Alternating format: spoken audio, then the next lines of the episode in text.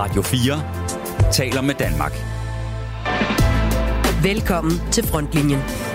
Din vært er Peter Ernst ved Rasmussen. Det er afgørende, at Danmark kan håndtere den sikkerhedspolitiske udvikling. Det kan vi kun med vores allierede i NATO og EU, hvor Danmark skal løfte vores del af det fælles ansvar for vores sikkerhed. Det kræver, at vi opbygger vores forsvar og tager et større ansvar for verden omkring os. Og regeringen vil derfor også styrke dansk forsvar og sikkerhed med 143 milliarder de næste 10 år. Det er et historisk løft af både det danske forsvar og støtten til Ukraine, som så også betyder, at vi i 2023 og 2024 lever op til NATO's målsætning om at investere 2% af BNP på forsvar og sikkerhed. Ja, sådan lød det i går, da den fungerende forsvarsminister Troels Lund Poulsen præsenterede regeringens oplæg til første del af det kommende forsvarsforlig, som nu skal forhandles på plads inden NATO-topmødet i Vilnius den 11. 12. juli. 143 milliarder kroner over de næste 10 år, og med en ekstra bevilling på 22 milliarder kroner til Ukrainefonden over de kommende år, også en opfyldelse af NATO-målsætningen om at bruge 2% af BNP på forsvar allerede i år. Halleluja, kan man vel sige, øh, og man kan vel ikke konstatere andet end regeringen dygtigt har indfriet alle de forsvarspolitiske bønder med en rettidig, ansvarsbevidst og klog beslutning, som må vække glæde ikke bare i Ukraine, men også i NATO og blandt de forsvarskritiske røster her i landet. Eller hvad? Det var under alle omstændigheder en forsvarshistorisk dag i går, og den skal vi nørde igennem i denne lidt specielle udgave af Frontlinjen, hvor vi skal debattere oplægget til det kommende forsvarsforlig fra flere forskellige vinkler. Det er blevet tid til din ugentlige radiofoniske feltration her fra Frontlinjen. Velkommen indenfor. Radio 4 taler med Danmark. Jeg har i dag fået besøg i studiet af tre gæster, som jeg skal tale og debattere forsvarsforlig med, og det er tre velkendte aktører på det forsvars- og sikkerhedspolitiske område.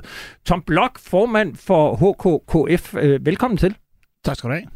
Nu kommer der endelig penge til det nødlidende forsvar, og dermed kan dine medlemmer se frem til forbedrede forhold, så de ikke siger op efter få måneder på kontrakt. Er du ikke en glad mand i dag?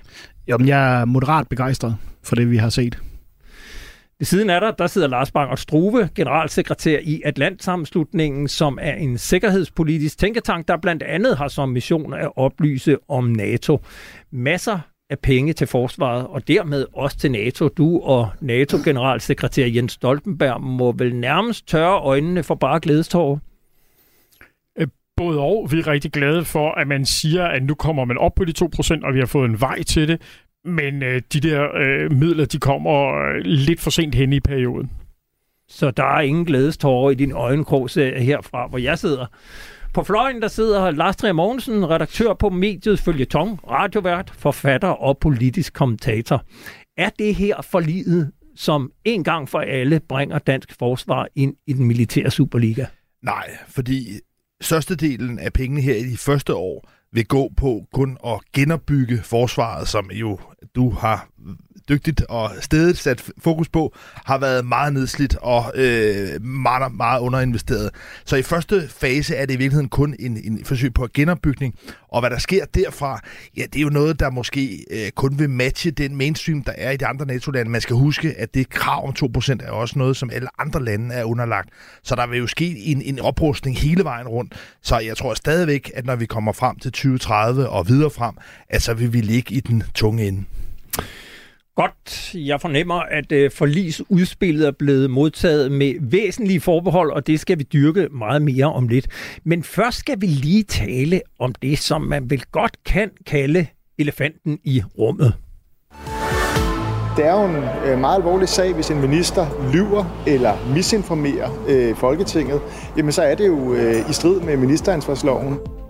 Ja, sådan sagde enhedslistens Pelle Dragsted til TV-avisen på DR fredag aften, da Altinget havde afsløret, at den nu sygemeldte forsvarsminister Jakob Ellemann Jensen måske har vildledt Folketingets finansudvalg.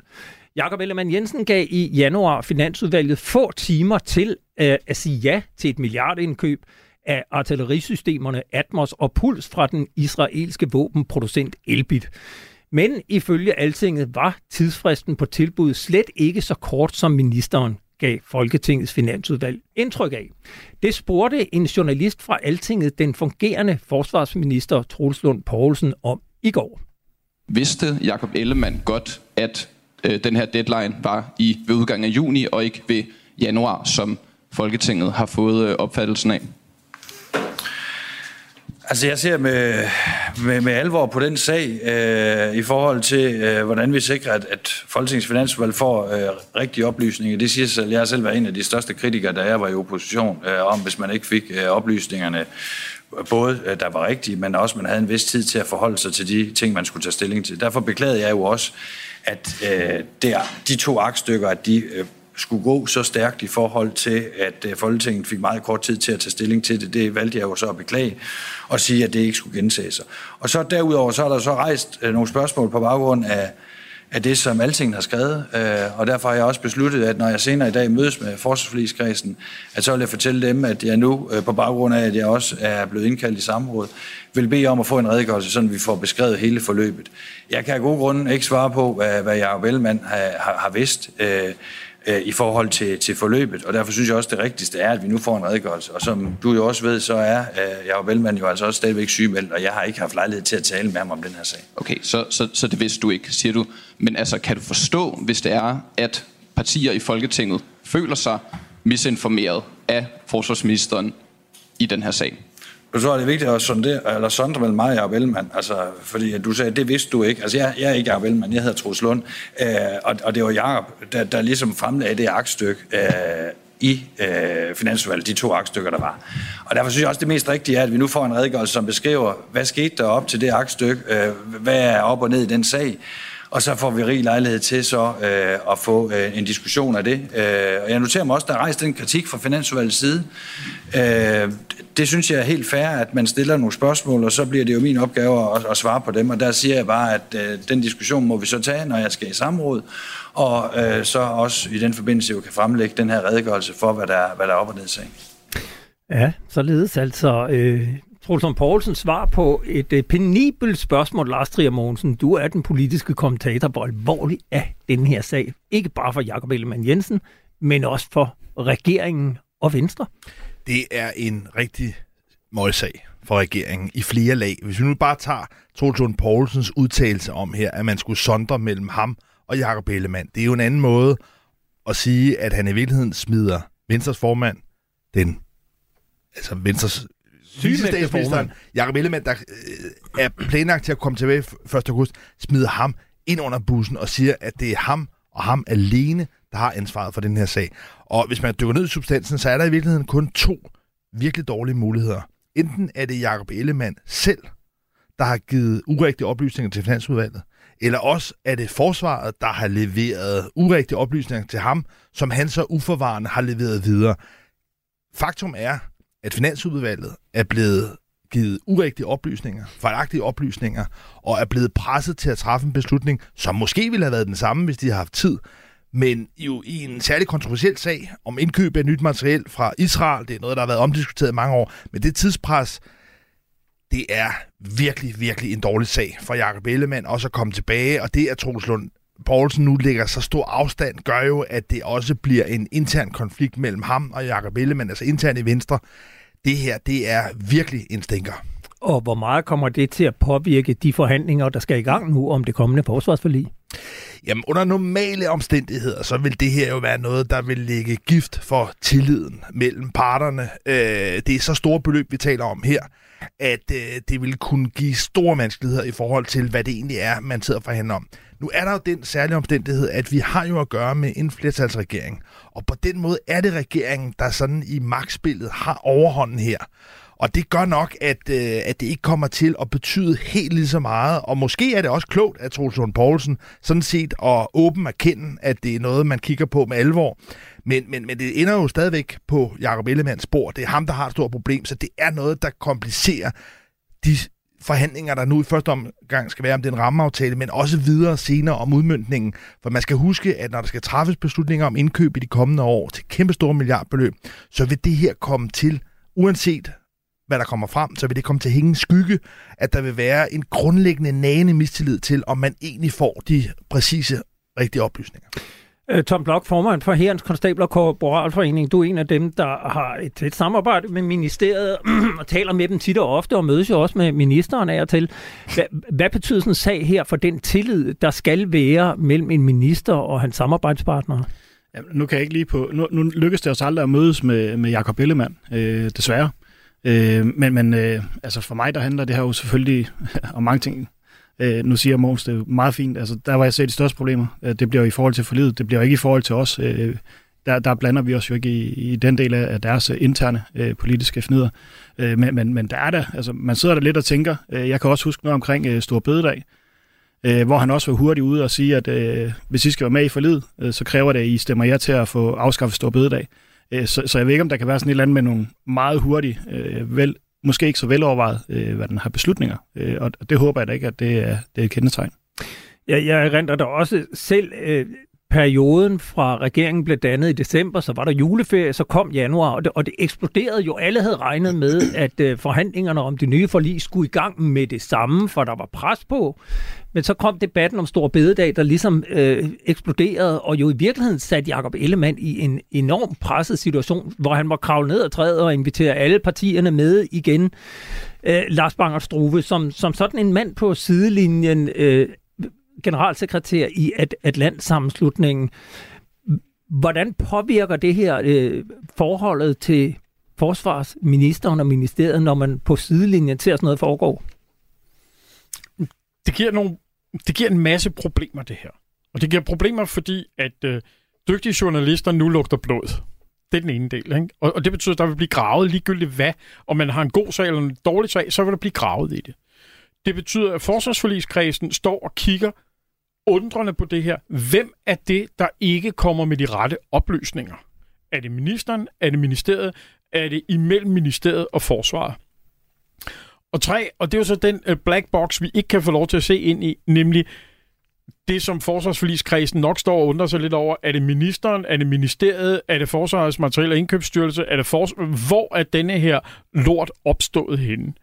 Og hvis den er opstået på de interne linjer imellem ministeriet og dets underliggende styrelser, så er der jo altså virkelig gift, fordi at man skal levere forhandlingsmateriale til milliardstort milliard stort forsvarsforlig, og det kan virkelig give anledning til ballade det her på de interne linjer. Og det vil efter al sandsynlighed være noget, vi nærmest ikke opdager rundt om os, fordi man er ret god faktisk til at lægge låg på de der ting typisk, medmindre der er en anden, der virkelig bliver gal og, og, og, og, og bliver whistleblower. Men, men, men, men det, og så står vi som offentlighed så endelig øh, ude på sidelinjen og står og siger, øh, hvad skal vi gøre? Ikke?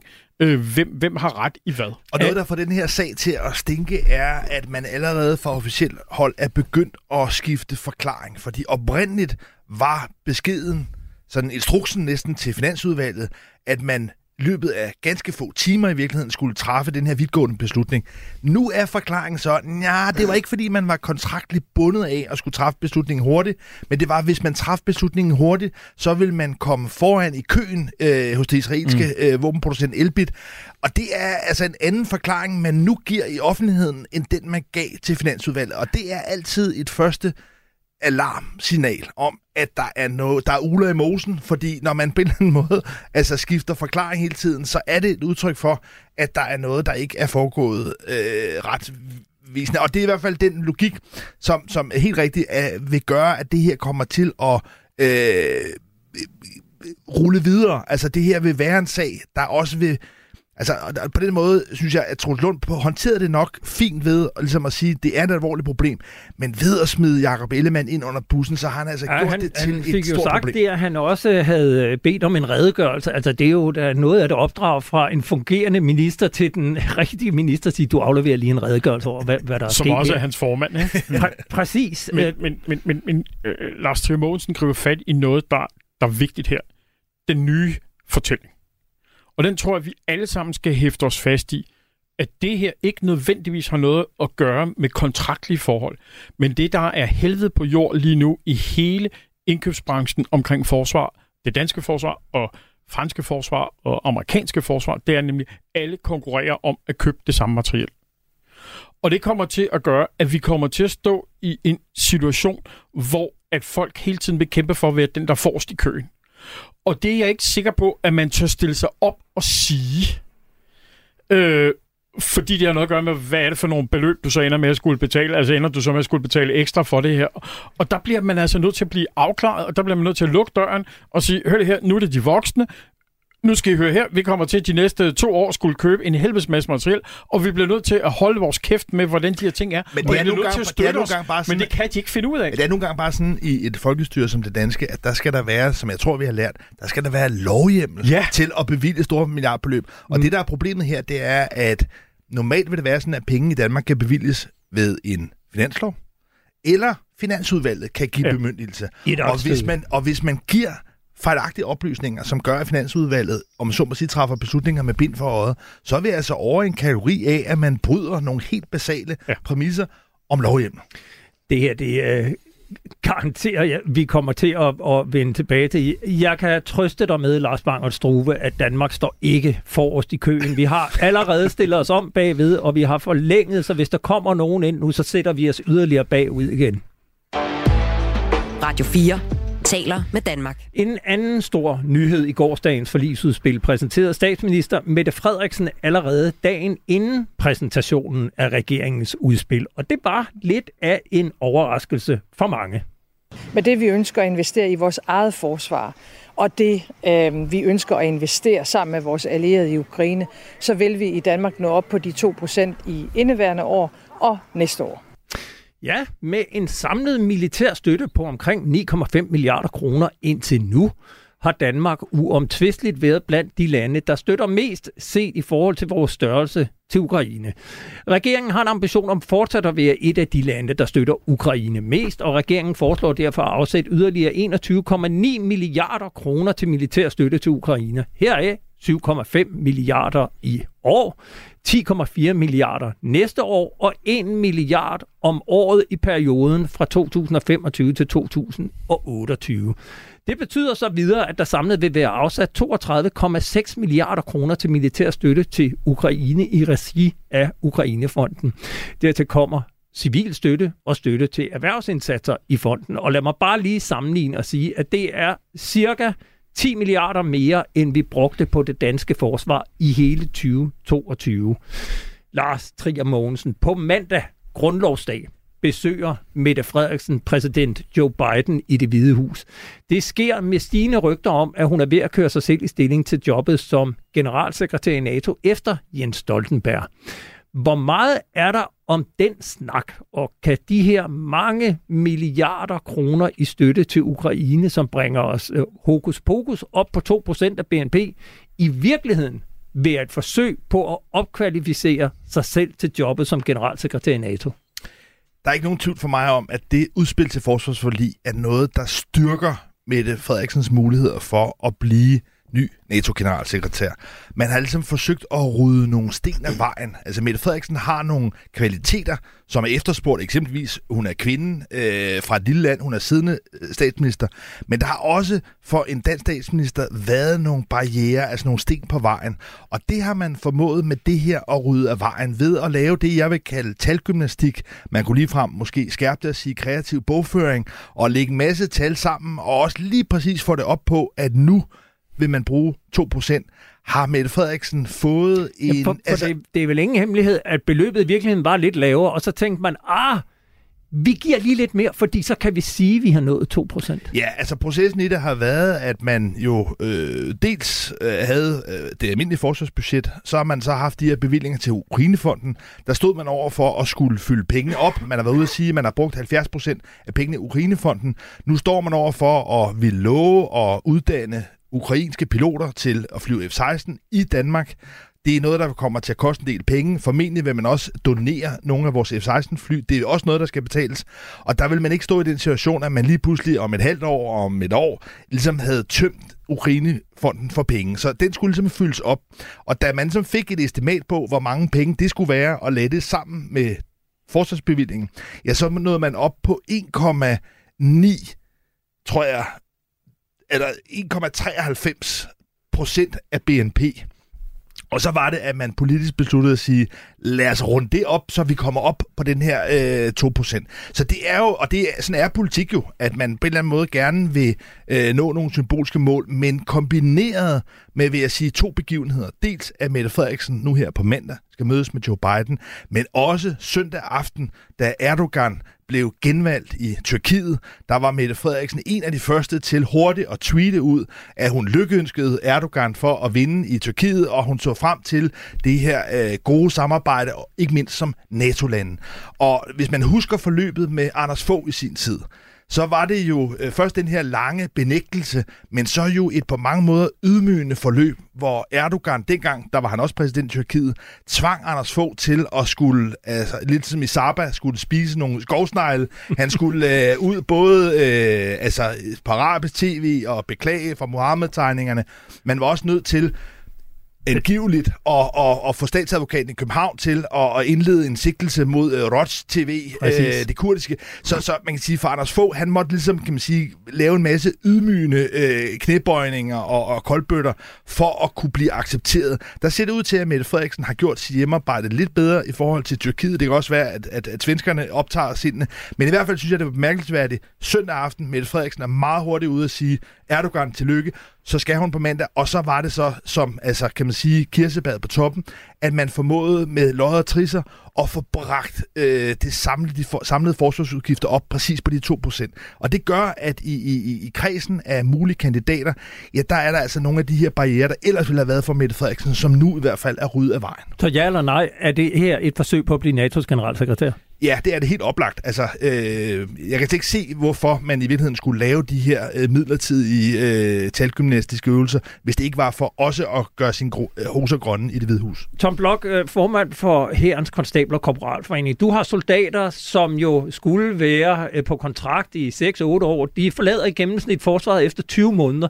De mangler alt fra uniformer, støvler, køretøjer, våben og ammunition. Men de kan nu høre, at Danmark i år lever op til NATO's målsætning om at bruge 2% på forsvar. Det må da gøre dem utrolig glade. Nej, øh, fordi øh, vi har jo ikke set øh, alt det, der faktisk er behov for, for at fastholde alle de her folk. Øh, så, så jeg vil give Måns øh, helt... Det er, jo, det, er jo, det er jo kreativt, øh, ud over alle øh, grænser det her og der er næsten lidt for mange tilfældigheder til, at det kan være tilfældigt. Øh, så, så, så det kan da godt være, at hun er på vej andet sted hen. Øh, men jeg synes som sagt, jeg synes det er ærgerligt, øh, at, at øh, der er ingen tvivl om, at vi skal give penge til Ukraine. Det er ærgerligt bare, at det bliver blandet ind, fordi vi står øh, sker der nogle initiativer her de næste to år i forhold til fastholdelse, så, eller har vi nu nået de 2%, og så er det det?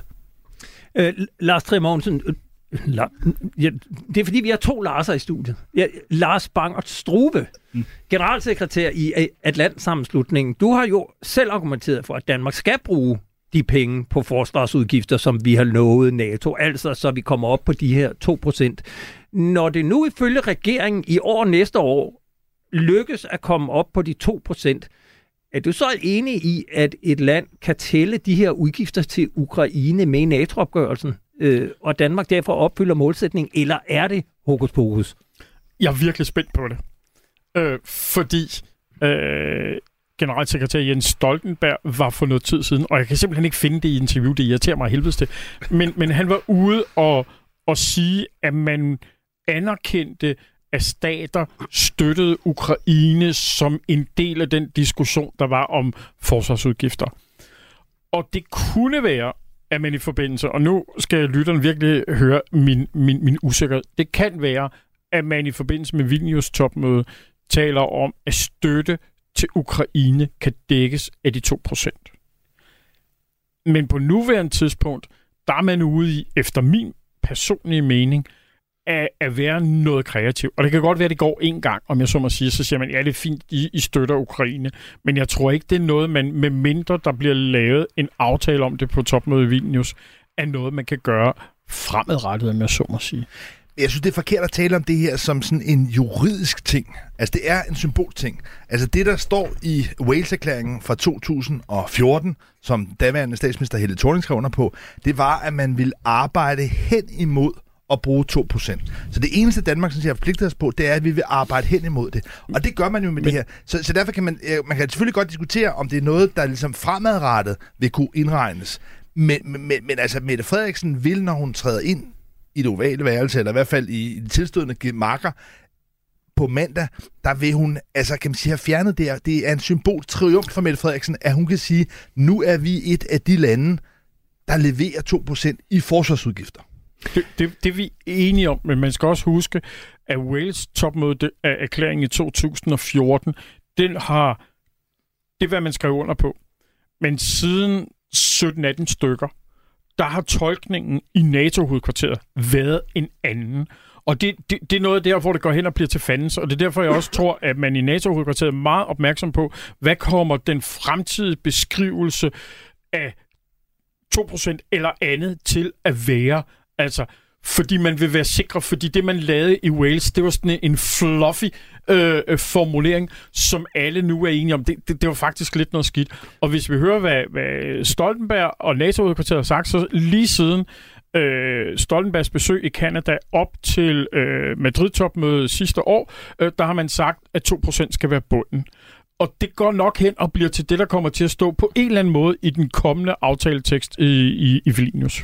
Øh, der var en journalist fra Berlingske, som stillede Troels Lund Poulsen spørgsmål i går på pressemødet. Nu skulle jeg selvfølgelig have haft klippet her, det, det har jeg ikke, men, men som hun sagde, ringede til, til NATO for at høre, hvad tæller med, og det var jo blandt andet direkte militær støtte, altså i form af materiel, våben og lige, eller også så var det uddannelse og træning, og der var et tredje punkt, og så spurgte hun, hvilken et af de her punkter opfylder I med at øh, lægge pengene over i Ukrainefonden, og hvor Troels Lund Poulsen jo meget klart sagde, at han havde i hvert fald ikke som sådan øh, ringet til NATO, men han havde ligesom bare kalkuleret det med. Så ja, det, han, det sagde, en... han sagde jo også, mm. at det faktisk passede til alle tre kriterier. Præcis. Ja. ja.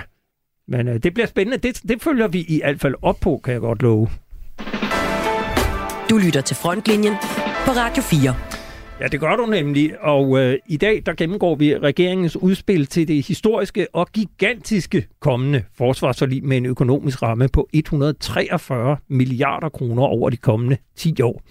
Med mig i studiet har jeg politisk kommentator Lars Trier Mogensen, generalsekretær Lars Bangert Strube fra Tænketanken Atlantsammenslutning og forbundsformand Tom Blok fra Herrens Konstabel og Korporalforening. Og lad os lige få på plads, hvad forliget rent faktisk indeholder. Regeringen afsætter som sagt 143 milliarder til initiativer over de næste 10 år for at opfylde NATO's 2% målsætning varigt. Som jeg sagde for kort tid siden i regeringens plan for genopretningen af forsvarsfundament, kommer regeringen til at afsætte 27 milliarder af dem til at rette op på de ophobede udfordringer i driften af forsvaret, som jo desværre har vist sig nødvendige. Og 11 milliarder til yderligere materiel og personel, fordi det er blevet dyrere at kræve flere ressourcer at løse de opgaver, forsvaret i dag har. Og så er der jo så 105 milliarder tilbage, som regeringen vil afsætte til at styrke nye forsvars- og sikkerhedspolitiske prioriteter. Der lægges som tidligere op til et rammeforlig, hvor de konkrete initiativer aftales løbende i større deltagaftaler med forligskredsen. Ja, Tom Blok, 38 milliarder kroner til at dække det såkaldte økonomiske efterslæb, og så derudover 105 milliarder kroner til nye initiativer. Alligevel er du ikke ovenud tilfreds. Hvorfor ikke? Jamen det er fordi fastholdelse det har været et kæmpe problem igen mange år, og politikerne de blev i særdeleshed opmærksom på det i forbindelse med 24. februar. Og lige siden der har vi talt om at gøre noget øh, her og nu øh, for fastholdelse, og der er ikke rigtig sket noget. Så det her og nu, det trækker bare ud. Og vi har endnu ikke set nogle initiativer, der faktisk er målrettet øh, en, en, en fastholdelsesindsats i forsvaret. Men de 105 milliarder kroner skal jo blandt andet gå til at styrke fastholdelsen. Trulsund Poulsen nævner, at øh, det er vigtigt, at vi skal holde på øh, medarbejderne. Hvad er det, der gør, at du ikke føler, at øh, de penge øh, forslår lige nu? Jamen det er, som sagt, vi har hørt i rigtig lang tid, at vi skal gøre noget her nu, og det er også det, vi hører ud fra vores medlemmer.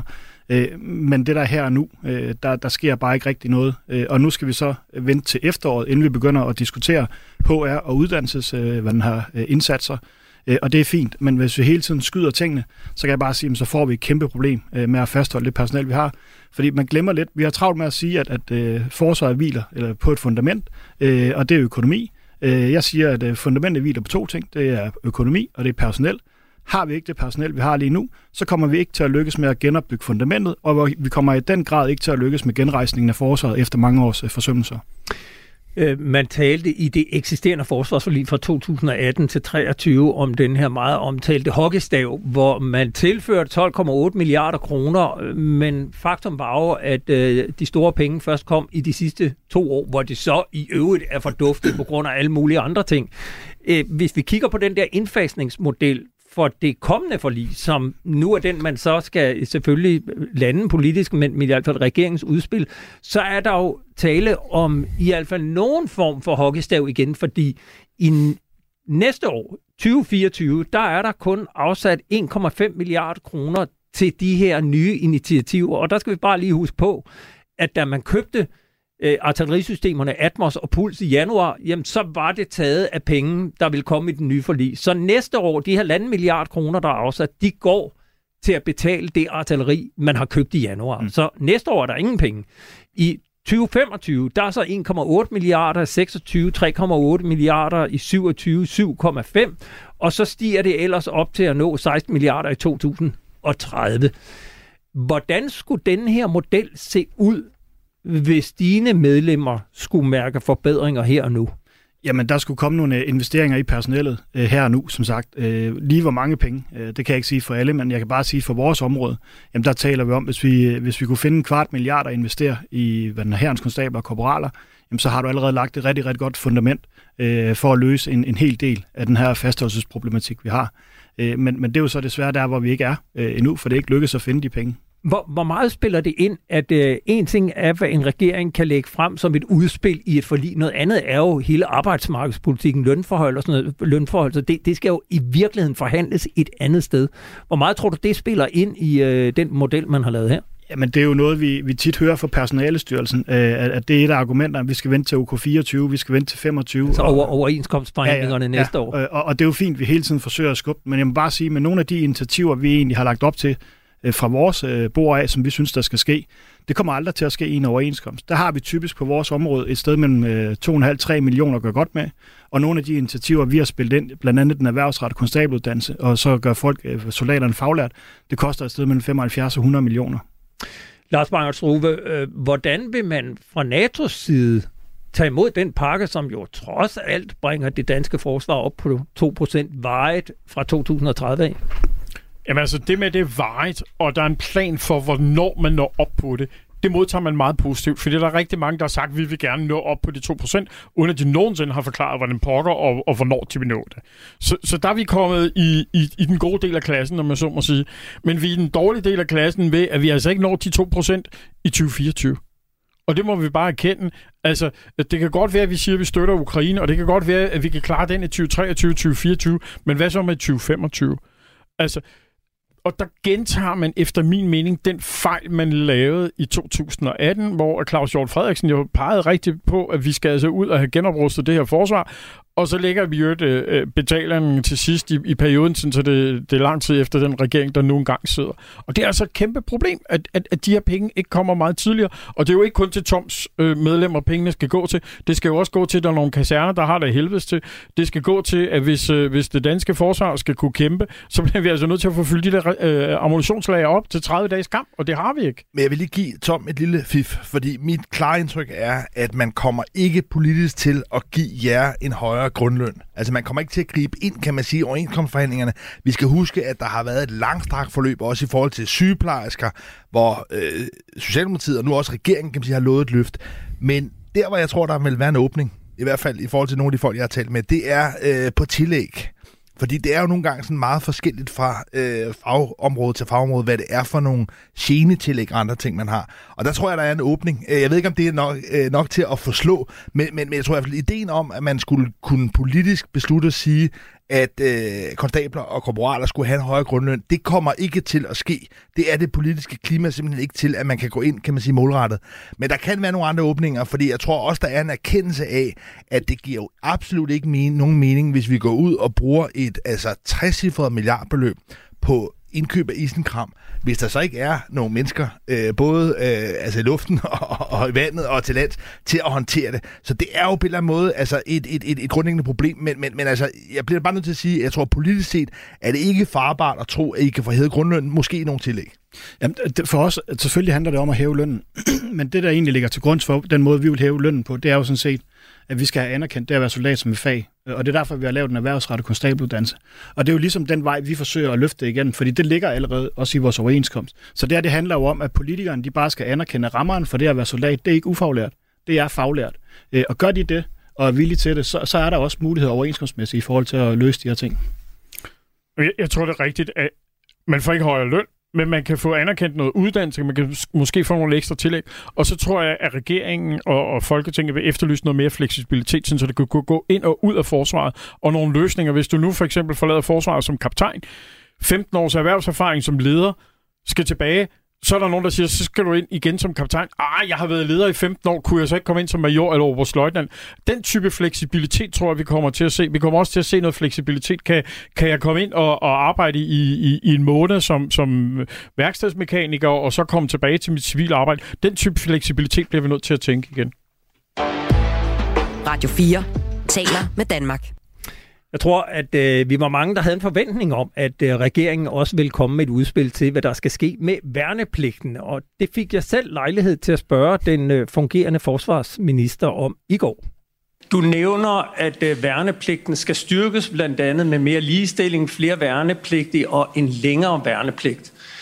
Kan du uddybe det? Hvad taler vi om? Hvad er regeringens ønske til, hvor stor værnepligten skal være i antal og længde?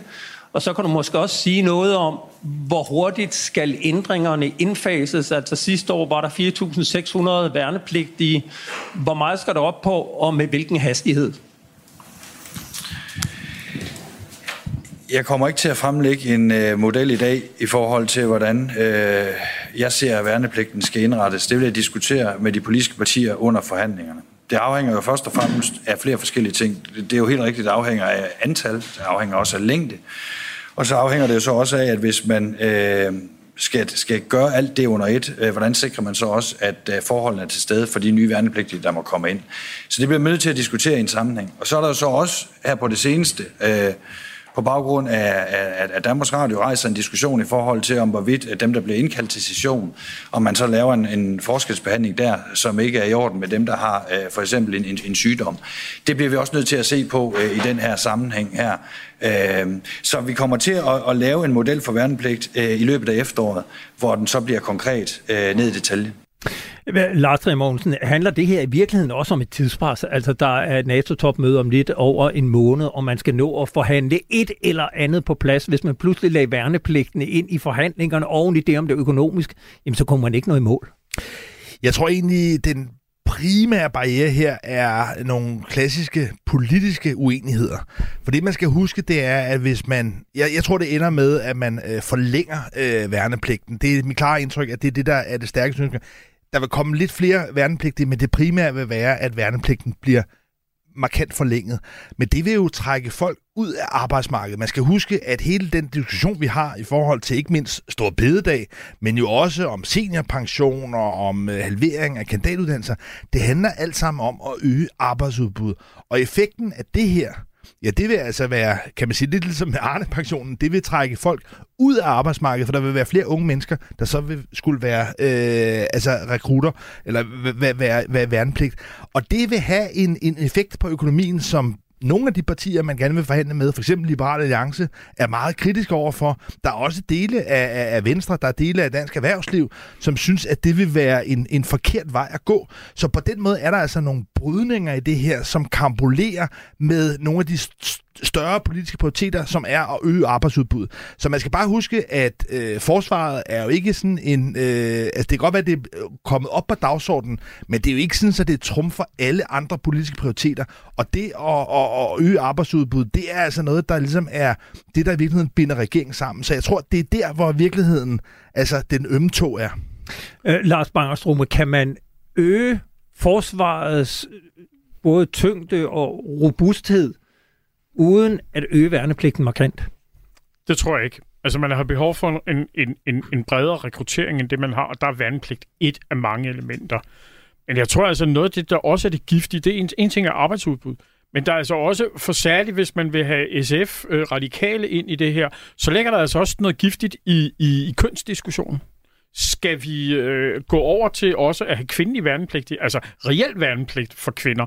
Fordi så har vi altså noget, hvor at vi lige pludselig letter på låget på den store kasse med grundlov, øh, med kønsidentitet øh, og sådan nogle ting. Og der er jeg altså ikke sikker på, at man har helt lyst til at, at, at bare lige lette på låget med det, når man skal starte med at forhandle en, en økonomisk ramme på plads. Og, og lige præcis den del med de kvindelige, der har vi også, apropos det med overenskomster, Øh, det er faktisk vores aftaleområde. Øh, det håber jeg også lige politikerne, de husker, inden vi bare kaster os ud i et eller andet igen, hvor man griber ind i nogle overenskomster. Men jeg vil bare sige, jeg synes det er super fedt, øh, at de har så mange ting, de skal prioritere, og så håber jeg jo, at de ikke kommer til at prioritere det her værnepligt i ret længe, for vi har været ude i rigtig længe og sige lige præcis også den her bekymring omkring arbejdsudbud. Men, men også det, vi opfordrer politikerne til, det er jo, her har vi faktisk muligheden for at gøre det rigtigt. Hvis nu vi nedsætter et udvalg, der kigger på værnepligten, så vi finder ud af et, hvad vil vi med værnepligten? To, hvad skal de værnepligtige? Så vi faktisk uddanner dem til det rigtige. For der er heller ikke nogen grund til at uddanne dem og tvinge nogen ind, der ikke gider det, og så uddanne dem til noget, vi egentlig ikke har behov for. Øh, så der beder vi dem bare lige om at lige tænke sig om en ekstra gang, og så gøre det på den rigtige måde, hvis det er det, de vælger. Eller helst ikke at have det. Og så kan det jo være, at man har behov for en anderledes type værnepligt, end den, man har lige nu. Du behøver, altså, vi må erkende ikke, at alle skal være geværskyt 4 men at der altså også er behov for nogen, der ved noget tungt teknologisk om, hvordan en radar fungerer, eller, eller sådan nogle ting. Og det gør, at det kan altså godt være, at man skal kigge nærmere på, hvornår trækker vi de værnepligtige ind, og måske prøve at trække nogen ind lidt senere, sådan, så man får mere ud af nogle af dem, i stedet for, at, at de bliver geværskyld 4. Og det, det, er sådan en, det, er, det er en rigtig giftig diskussion, fordi det, det medfører også nogle ting ind i, hvordan er det her arbejdsudbud, og er det 18 år, vi tager af, eller det er 23 år i bachelor. Men jeg tror, at værnepligten er et godt bud på der, hvor der kommer til at være slagsmål. Det er nogle gange ja. sådan i politiske forhandlinger, der er noget, man skal være uenig om. Det kunne også være hele det her ønske om at have en mere aktiv stemme i det europæiske, et pres, hvor særligt Lars Løkke, udenrigsministeren, forsøger ligesom i virkeligheden at skære både Dansk Folkeparti, Nye Borgerlige, måske Danmarksdemokraterne fra. Det tror jeg nok skal lykkes. Vi har selv afskaffet forsvarsforbeholdet, men jeg tror, at værnepligten, det er der, hvor der netop kan tændes op både om nogle kønspolitiske diskussioner, om arbejdsudbud osv. Så det kan i høj grad blive slagmarken. Men det der EU skal man ikke undervurdere. Radio 4 taler med Danmark. Vi iler videre, for vi skal jo nå meget dag da Danmark i januar købte artillerisystemet Atmos i Israel, der var jeg selv en af kritikerne, fordi det var et køb direkte i modstrid med de forpligtelser, vi har i forhold til NATO's styrkemål for Danmark. Af dem fremgår det, at Danmark i 2032 skal stille med en tung brigade, hvilket betyder, at den skal være fuldt pansret. Det er artillerisystemet Atmos som bekendt ikke, og det var årsagen til min kritik. Men det er jo så langt fra det eneste styrkemål, som Danmark formentlig aldrig nogensinde kommer til at opfylde, for listen over mangler og udstående er lang. Ifølge organisationen Folk og Sikkerhed opfylder Danmark i øjeblikket kun tre ud af NATO's samlede styrkemål for Danmark.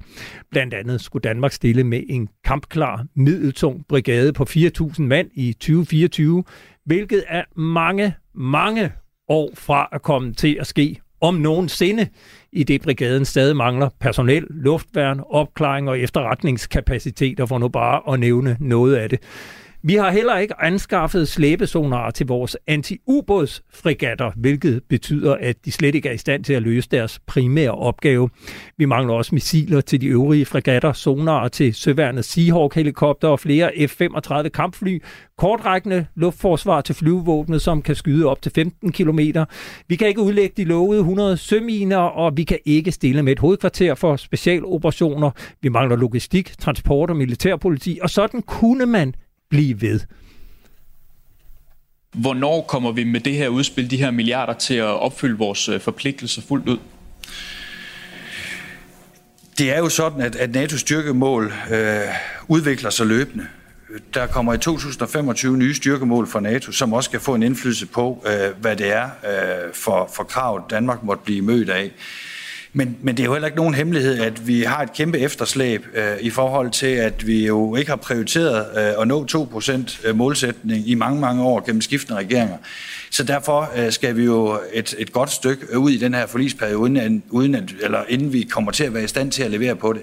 Så altså, øh, det, det er først i midten af 30'erne, at vi realistisk set vil kunne levere på alle de styrkemål, som NATO må stille men så også med det forbehold, at de styrkemål kommer jo til potentielt at forandre sig løbende. Det afhænger også af, hvad det er for en sikkerhedspolitisk situation, vi kommer til at se, også i de kommende år. Og det må jeg også ærligt sige, det er jeg ikke i stand til at sige. Ja, ministeren siger jo trods alt meget ærligt, at vi realistisk set ikke kommer til at opfylde NATO's styrkemål for Danmark før en gang i 2035. Hvis jeg spørger dig, Lars Bangert Struve, tror du nogensinde, at Danmark kommer til at leve op til NATO's styrkemål? Ja, det tror jeg faktisk. Fordi det, de fleste glemmer, er, at den nye måde at lave styrkemål på, er, at man blandt andet laver en byttebørs. Tidligere så har NATO, den militære del af NATO-hovedkvarteret har meddelt, at vi har behov for de her styrker, de skal opstilles på den her måde. Og det har været take it or leave it, og hvis I ikke gør det, så, så får I skideballer bliver udstillet. Man har lavet en ny proces, hvor man gør det her, men hvor man kan bytte ting. Og det betyder, at hvis vi er stærke i et område, jamen, så kan vi så øh, sige til andre dele af, af, af, af NATO-staterne, at vi, vi chipper ind på det her, og vi skal nok tage os af den her del. Så vi kan faktisk godt nå det. Øhm, og øh, nu altså skal vi huske... Ved, ved at bytte. Ved at bytte.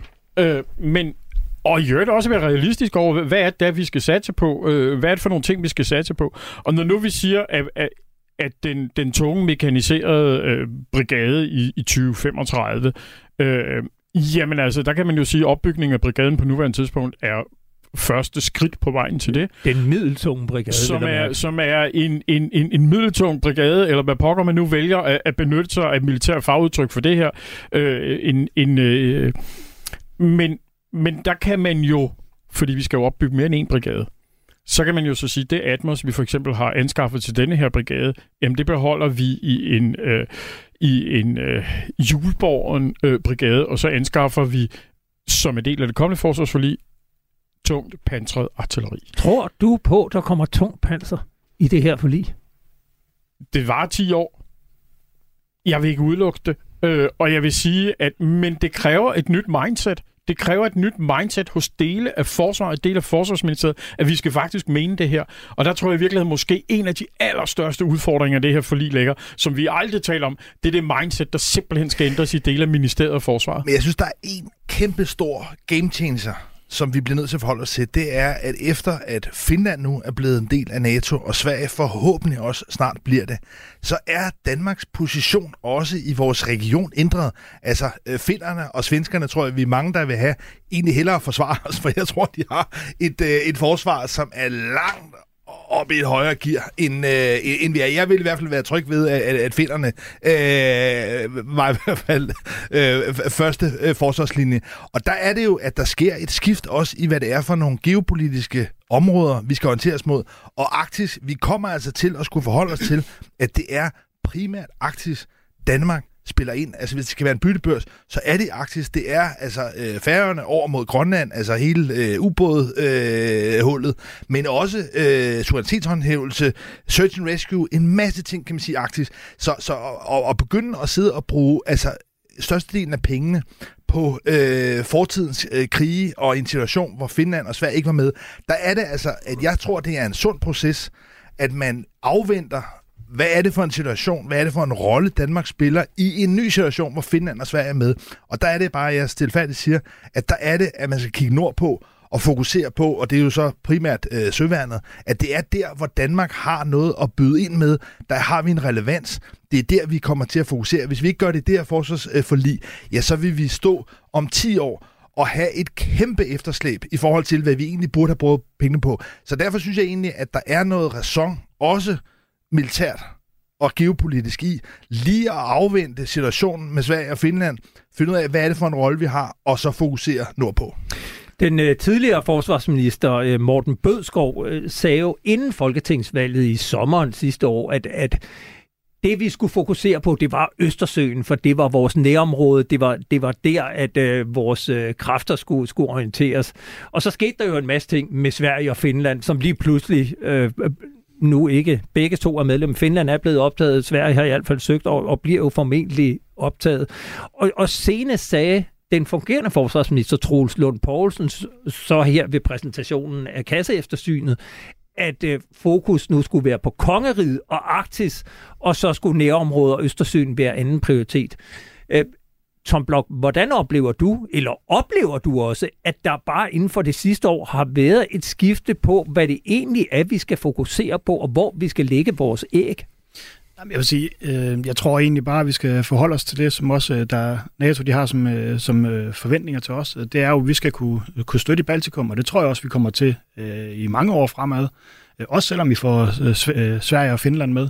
Vi kan sige, at vi har bare fået 1400 km mere grænse til Rusland, vi skal kunne håndtere. Øh, og det kommer også til at lægge stor pres på øh, Sverige og Finland. Så jeg tror egentlig, at vi kommer til stadigvæk at skal levere øh, de styrker, vi skal kunne sætte ind over i, i Baltikum. Og, og egoistisk set, så har jeg det fint med det, at, at det er der, vi kommer til at koncentrere Østersøen, Baltikum, Arktisk bliver også. Øh, fordi hvis der skulle blive en konflikt, jamen så egoistisk, så hellere derover end, end herhjemme. Altså, jeg, jeg tror, at vi er ved at falde i den klassiske forsvarsforlisfælde der hedder, at vi taler kapaciteter. Mm. Hvad skal vi, hvad skal vi, skal vi have fire mere af dem der? Og jeg kunne godt tænke mig en af dem der. I stedet for at tale om, hvad er det for en strategisk opgave, vi står overfor. Og den er altså anderledes i dag, end var bare for et år siden. Og det bliver vi nødt til at tage ind i hele den her diskussion. Og det betyder, at vi skal sikre de danske stræder. Vi skal sikre, øh, fordi at det er os, der skal sørge for gennemsejling ind og ud. Det, det skal vi simpelthen kunne kontrollere. Vi skal kunne kontrollere luftrummet over Danmark, fordi der skal kunne foregå øh, forstærkningsarbejder. Vi skal kunne sikre de danske havne. Og så har vi hele det nordatlantiske som vi bliver nødt til at forholde os til, og hvor at vi jo ikke kunne plaster det til med fregatter. Altså, vi kunne købe 100 fregatter, så ville vi nogenlunde dækket, ikke? Så der skal vi meget fornuftigt få kigget på det, og der er det virkelig et problem, at de to droner, vi skulle have indkøbt, og som gav os øh, tre ud af en 17-18 punkter, at de faktisk er opgivet. Altså, så der skal vi altså op i, op i speed, og vi bliver nødt til at kigge øh, strategisk på det her. Og når folk taler ubåd, så taler de Østersøen, og det er ikke der, det er interessant. Det er oppe i, i, i, øh, i Danmarks stræde. Men, men er det ikke det klassiske problem også, når vi nu taler forsvarsforlig, at man lige præcis siger, først bliver vi enige om, hvor mange penge vi skal bruge, så bliver vi enige om, hvor mange ansatte, vi vil have i form af værnepligtige og soldater, og derefter så finder vi ud af, hvad det er for en opgave, vi skal løse, og så får vi det til at passe. Altså burde det ikke i den logiske verden være vendt op, hvor man siger, hvad er det for en opgave, vi skal løse? Og så bagefter finde ud af, hvad kræver det her mandskab, og hvad koster det så? Eller er det bare øh, realpolitiske virkelighed? Sådan er det, når man er en småstat. Nej, men jeg synes også, det er sådan lidt en, en form for kassetænkning. Altså forstået på den måde, at når vi snakker om så store politiske prioriteter, så er det noget, der griber ind. Vi har været inde på arbejdsmul- øh, arbejdsmarkedspolitik og økonomi, arbejdsudbud osv., men det er jo noget, der ligesom skal veje sammen. Altså politik er jo ikke et spørgsmål om ligesom at træ- træffe sådan rationelle beslutninger inden for et lille lukket område. Nej, det er afvejning mellem en masse forskellige typer rationaliteter, eller logikker, eller interesser og værdier. Og på den måde tror jeg, man må acceptere også i forsvarspolitiske kredse, at der vil ikke komme til at blive truffet beslutninger, som virker tosset, som virker skøre, men som i virkeligheden er med henblik på at opfylde nogle andre ting. Og det skyldes også, at når man kan mobilisere den her store pose penge, ja, så er det også fordi, man faktisk under neden også har en ambition om at opfylde nogle andre forpligtelser, for eksempel nogle regionalpolitiske forpligtelser, kaserner, andre ting, altså sprede pengene ud. Så det kender vi fra alle store lande, der også har store forsvarsbudgetter. Der er en masse studehandler, der bliver indgået, hvor det ikke ender med det mest rationelle, men det ender med noget, som flertallet, befolkningen kan acceptere, det er nogle gange vilkåret i demokrati. Det skal være nogle beslutninger, som ikke kun fagnørderne accepterer, men som vælgerne på en eller anden måde også kan se mening med. Og der skal man lægge mærke til det, til det ord, der er i forlisteksten, robuste samfund. Det er virkelig vigtigt, fordi det kommer til at dække over, hvordan sørger vi for for eksempel alle de her øh, elbiler med batterier, hvordan kan man øh, slukke brand i dem? Altså beredskabet skal jo forstærkes i det her. Hvordan sikrer vi befolkningen under den type krigsførelse, vi ser i fremtiden, hvor at, at skældet imellem krig og fred er udvisket, sådan, så man hele tiden under, øh, under en eller anden form for kamp med, med cyberspace, med hvordan øh, sørger vi for, at, at vi har øh, en, et, et samfund, der kan fungere under en krise. Og der tror jeg altså, der kommer til at ryge nogle penge, som ikke går til geværer. Der kommer til at ryge rigtig mange penge til mange forskellige ting. Øh, jeg vil i hvert fald sige tak, fordi I kom ind og hjalp med at sætte fokus på udspillet til det kommende forsvarsforlig. Vi kommer til at debattere det her rigtig mange gange, og noget tyder jo på, i hvert fald til gavn og glæde for det, jeg laver, at uh, forliget det kommer til at trække rigtig længe ud og vare mange måneder, før, før vi har et, øh, et endeligt forlig. Tak til Lars Mangert Struve, generalsekretær, ikke NATO endnu, i øh, Atlant sammenslutningen. Tom Blok, formand for Herrens Konstabel og Korporalforening, og Lars Trier Mogensen, politisk kommentator, forfatter og meget andet. Tak fordi I kom. Vi når ikke med den her udgave af Frontlinjen her på Radio 4, som blev produceret med Rebecca Nesheim i regien. Husk, at du som altid kan skrive til os med ris og ros eller gode idéer på frontlinjen snabel af radio4.dk. Du kan også lytte til alle tidligere programmer i Radio 4's app, som du kan downloade til din telefon. Efter nyhederne er der Kranjebrud, som i dag handler om træningsmyter. Hvad virker egentlig, når du træner, og hvordan bliver du stærk, hurtig og slank og udholdende? Det kan de fleste af os nok bruge lidt tid på. Så lyt endelig med. Nu er der nyheder, og vi er tilbage om en uge igen. Jeg glæder mig. Tak for i dag. Du har lyttet til en podcast fra Radio 4. Find flere episoder i vores app, eller der, hvor du lytter til podcast. Radio 4 taler med Danmark.